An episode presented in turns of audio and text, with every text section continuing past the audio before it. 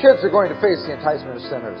Wicked people are going to endeavor to turn your kids on to all manner of wickedness. And we need to help our children to know how to resist that onslaught that is coming at them all the time. We have a culture that is not easily quarantined.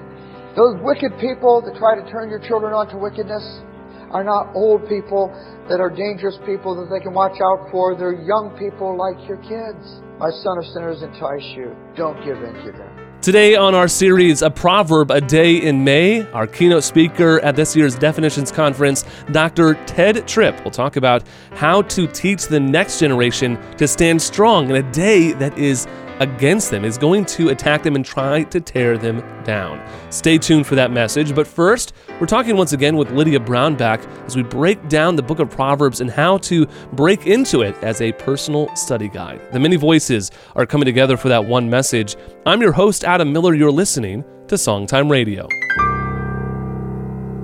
I have to make a confession that as a pastor and as a Bible teacher and somebody who's been teaching for a while, um, I, I, have this tendency, especially in my depth of study, to talk about the Bible in ways and terms that might not really connect with everybody in the audience because everyone's at a different level. And sometimes I, I know I fall into this trap as a, a Bible teacher to talk in terms that are way above people's heads. And that doesn't mean that theology isn't important. In fact, we've made a commitment this year to, to help you understand the importance of theology by using Paul David Tripp's book, Do You Believe? Uh, taking one chapter, or really there's two chapters, they're, they're coupled together, but one of those doctrines for every month of the year to break them down for you but one of the things I like so much about Paul David Tripp's book is that it makes theology practical. It makes it helpful for you to see how it fits into your everyday life. It's not an academic book. Nothing wrong with academic books. I enjoy them, and I, I hope that eventually you'll grow a taste for going deeper in your own study of theology.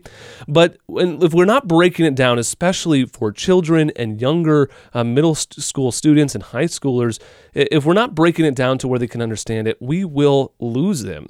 Despite all the fact that we're communicating things beautifully and accurately, we have to look back and make sure that we are shepherding their hearts and that they are actually following along with us. That's why the book of Proverbs is so beautiful and so valuable, and why we're excited about uh, this coming up uh, May 14th, Saturday, May 14th, our definitions conference with Dr. Tedd Tripp.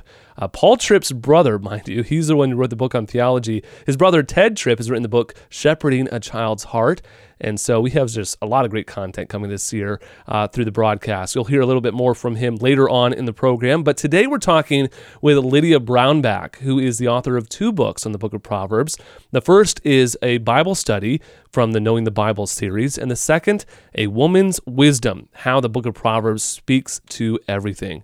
And Lydia, I do think that the book of Proverbs is pragmatic, but as a pastor, I, I know I have this tendency to spend most of my time breaking down the doctrines and the richness and the accuracy of the Word of God that sometimes I fail to see the necessity of communicating the practical aspects of the Word of God to, to my listeners. And the book of Proverbs is actually very helpful for that.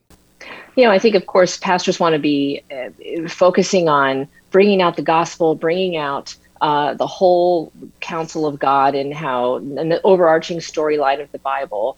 And they're very careful, rightly so, in this day and age where you do have so much shallow preaching out there. I think pastors want to be careful to present scripture faithfully. And, and so to kind of hone in on a particular topic, um, I think this just somehow just isn't happening as much in sermons. Just maybe the time, um, maybe it's more Sunday school classes. I'm not sure, but Proverbs, and you, you mentioned that it's not preached through very often, and, and that's that's a really good point. I don't think I have ever heard a sermon series from the pulpit on Proverbs. Hmm. So yeah, that that's uh that's a great point. And I, you know, I, I it can be done uh, without having to say, you know, this week we're going to talk about this topic or that topic. There's so much in the book. If you preach through the entire book of Proverbs as a unified whole, you're going to be bringing in the, the overarching storyline of the Bible. It's all through, it's threaded all through Proverbs.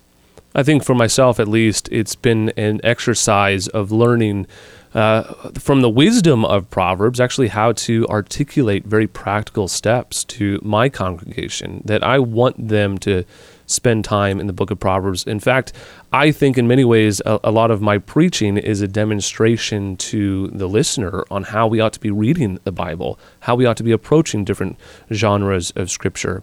And the book of Proverbs really demands us to wrestle with our how the word of God actually infiltrates our daily living. It's not simply yeah. something that we can isolate and keep in in a story or keep in a a uh, a narrative. It's something that actually infiltrates our our day-to-day living. Absolutely. I mean, it, it's it's it's the w- living, breathing application of deep theological truths to day-to-day life so uh, the fact that you're working that into what you're doing is is incredible. And uh, I love how you devote um, May to the the month of May to a focus on on Proverbs. And and uh, you know I know my my church right now is is in our Bible reading plan. We're reading through Proverbs at the moment, and and conversations that come up in our small groups and and uh, just in even in the narthex after church and and it does generate a great deal of discussion because it is so practical and because every one of us is being impacted, convicted, encouraged, challenged by go to go to any chapter, any few proverbs, we're all going to feel that way. We're all going to find something that we need to chew on.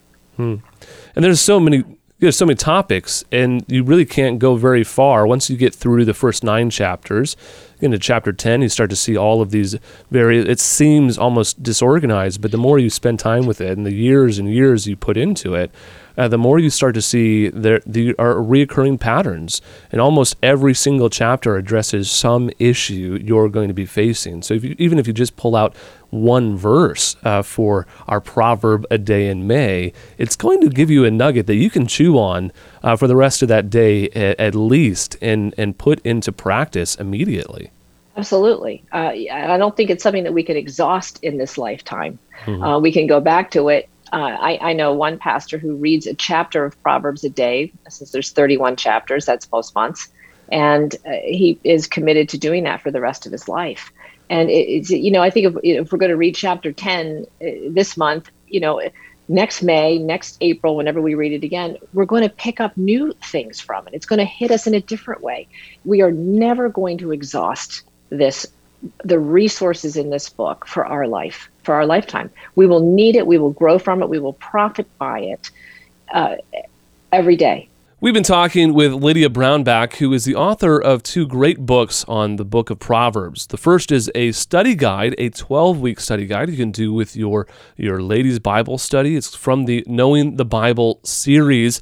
And her second book is called A Woman's Wisdom How the Book of Proverbs Speaks to Everything. You can find out more information about both of her books by giving us a call 508 362 7070. As pastors, as well as parents and grandparents, we have been commissioned with a great task to, to pass on our faith to the next generation. It's not just about us growing up, it's making sure that those behind us are following, that they're keeping up with us so that we can show them and help them along the way. That's why I'm so excited about our conference coming up on Saturday, May 14th, with Dr. Tedd Tripp, along with his beautiful wife, um, Margie, who is going to be talking a little bit about prodigals and what to do when they're a little bit rebellious.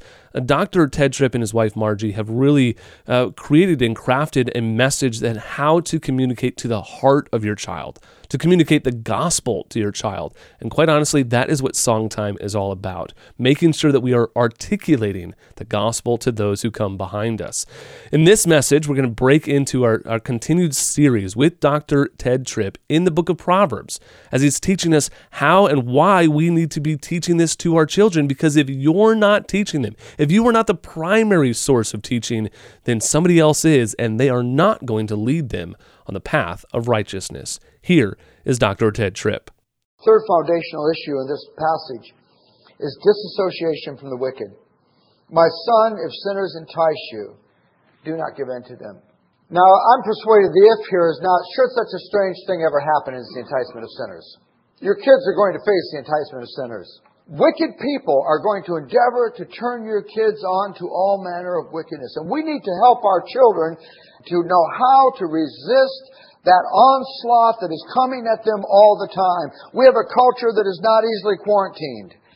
Those wicked people that try to turn your children on to wickedness, they're not little wizened men in trench coats with warts on their noses saying, kid, come over here. They're the young people that come into your house. They're the kids from your church, your Christian school, your neighborhood, people that call you Mr. and Mrs. The people that are going to try to turn your kids on to wickedness are not old people that are dangerous people that they can watch out for. They're young people like your kids. My son of sinners entice you. Don't give in to them. But I want you to notice something else in this passage. What is the attraction of camaraderie with the wicked? My son, come along with us. Now circle us in your mind's eye. Come along with us. Let us lie in wait for someone's and wait for someone's blood. Let us waylay some harmless soul. Let us swallow them alive like the grave and whole like those who go down to the pit. We will get all sorts of valuable things and fill our houses with plunder. Throw in your lot with us. We will share a common purse. My son did not go along with them. What's the, what is the attraction of association with the wicked?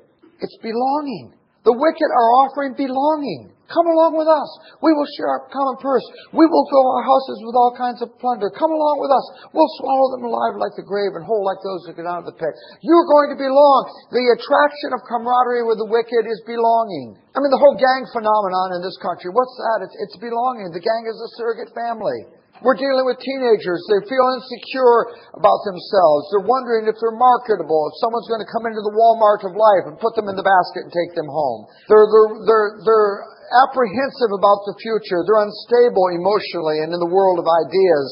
They, they desperately need a place where they belong. They need to be embraced. They need to be welcomed. We need to make our homes places where teenagers belong where our teenagers are welcomed, where our teenagers are embraced, where we have time for our kids, and we're willing to engage them, and we're willing to be with them, and we're willing to know their friends, and talk to their friends, and interact with their friends, where our homes are places where teenagers are welcomed and embraced. There are so many displaced kids in this culture. If you have a home that welcomes teenagers and you've got teenage kids, you'll have no shortage of kids.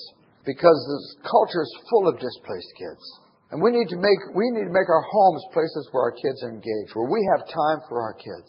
A couple of illustrations. When I worked for Geneva College, my boss was a very clever man. He had a son that had been in trouble, uh, juvenile probation for marijuana possession, that sort of thing. And he's, uh, this boy liked to work with his hands. And so Carl did something very clever. He bought a house. He bought a fixer-upper house. He said to his son, every night after dinner, we'll go work on the house for a couple hours. And when we sell the house, we'll split the profit. And we'll, you can put that money aside for college or something in the future. So every night, Carl and his son would go work on the house. Now you see what this dad had done. He had created a context for spending time with his son, where they could have conversations that began naturally and developed organically. And many nights they ended up spending, you know, the last couple of hours just sitting back against the wall, leaning back, talking to each other. And this dad's engaging his boy. He came up with a creative context for spending time with his son. Now, that young man's an elder in his church today.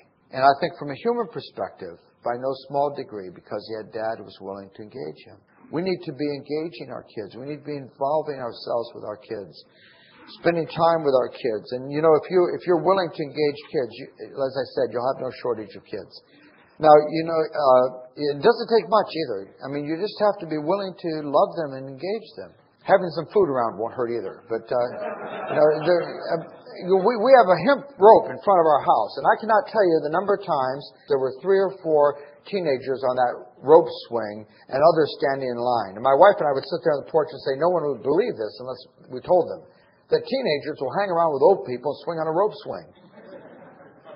But if you're willing to engage kids, you will find they will engage. It's going to mean that they're going to kick the coke over in your living room. You know, they're to, they're to sit on your furniture. But you know, I, I look at all that and I think, what difference does it make? I'm not running a museum. My stuff is to be used up for the glory of God. You know, you, I mean, you, you don't have anything that special anyway. I mean, you know, your kids are going to back a dumpster up to your house someday and dump all the stuff in there.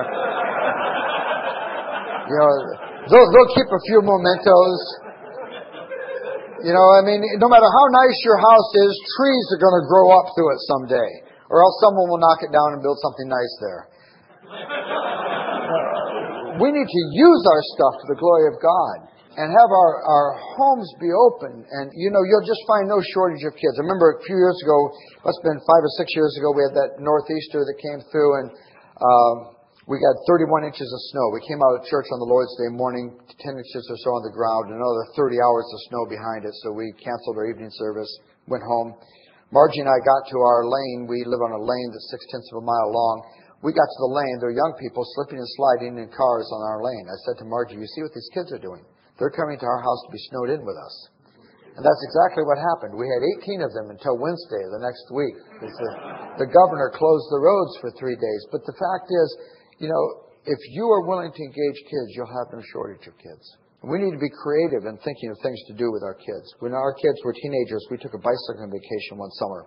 We rode our bicycles from our home in northeastern Pennsylvania to Niagara Falls and back. It was about 650 miles round trip. And we carried our sleeping bags, our tents, everything on our bikes.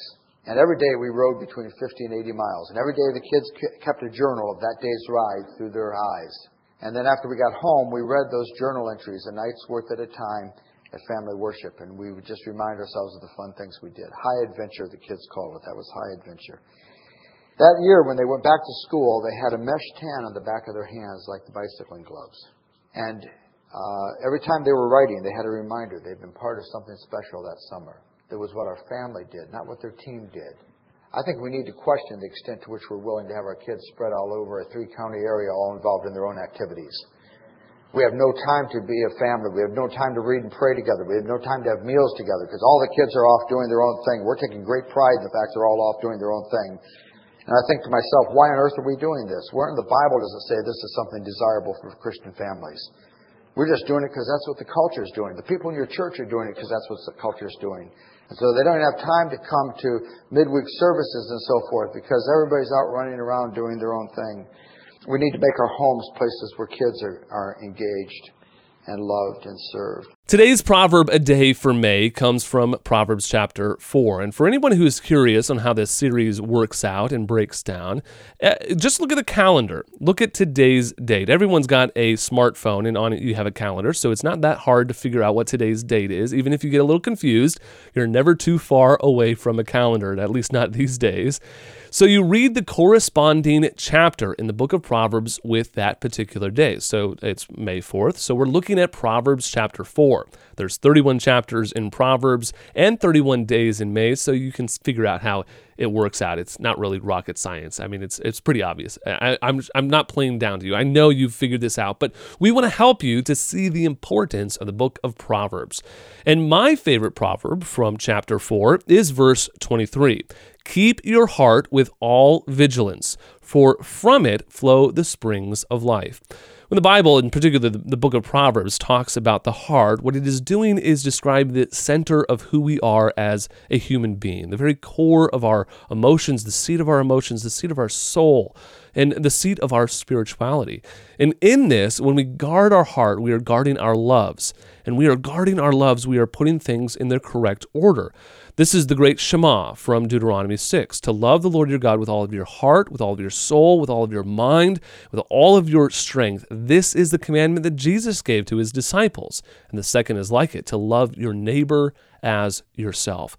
What you love dictates your actions. And when you love things correctly, when you keep your heart with vigilance, all of the other things that flow out of your life will be measured. This is Jesus saying, seek first the kingdom of God. Make that the love of your life, the, the, the, the, love of your heart. And all of these things will be added to you. So we must guard our heart. And most importantly, we must guard the heart of those that we love. We must make sure that they are loving the things that are right, accurate, and true. To train up a child to love the Lord our God with all of their heart, with all of their mind, with all of their soul so that when they are old, they will not depart from it. With that being said, our guest this year at the Definitions Conference coming up Saturday, May 14th, are Dr. Tedd Tripp and his wife Margie. They are the founders of the ministry Shepherding the Heart, and that is exactly what they're going to be talking about on Saturday, May 14th. They'll be joined by some other great teachers, including Dr. James Manganello, who is a Christian psychologist, talking about uh, the mental health issues facing adolescents. This is a very important conference and something that is designed for every single one of you. So I hope that you will be able to join us on Saturday, May 14th. You need to pre register, so you can head over to our website at songtime.com or give us a call 508 362 7070. To support us and the work that we're doing to reach the next generation for Christ, you can write to us at Songtime Radio, P.O. Box 100, Barnstable, Massachusetts 02630. And be sure to sign up for our social media so that you can share this great content and your favorite proverb a day in May. Don't forget to tune in again tomorrow. We'll continue our series as we explore the importance of communicating wisdom to the next generation. If I ask you about your communication skills, most of us immediately, instinctively think of our ability to express our ideas with words. And I would like to submit to you that in a biblical vision, the finest art of communication is the ability to understand the other person. On behalf of everyone here at Songtime and our late founder, Dr. John DeBrine, who has always encouraged you to grow in grace so that you won't groan in disgrace, we want to thank you for listening. From Cape Cod, I'm Adam Miller with our theme verse, Proverbs 22, verse 6. Train up a child in the way that he should go, even when he is old, he will not depart from it.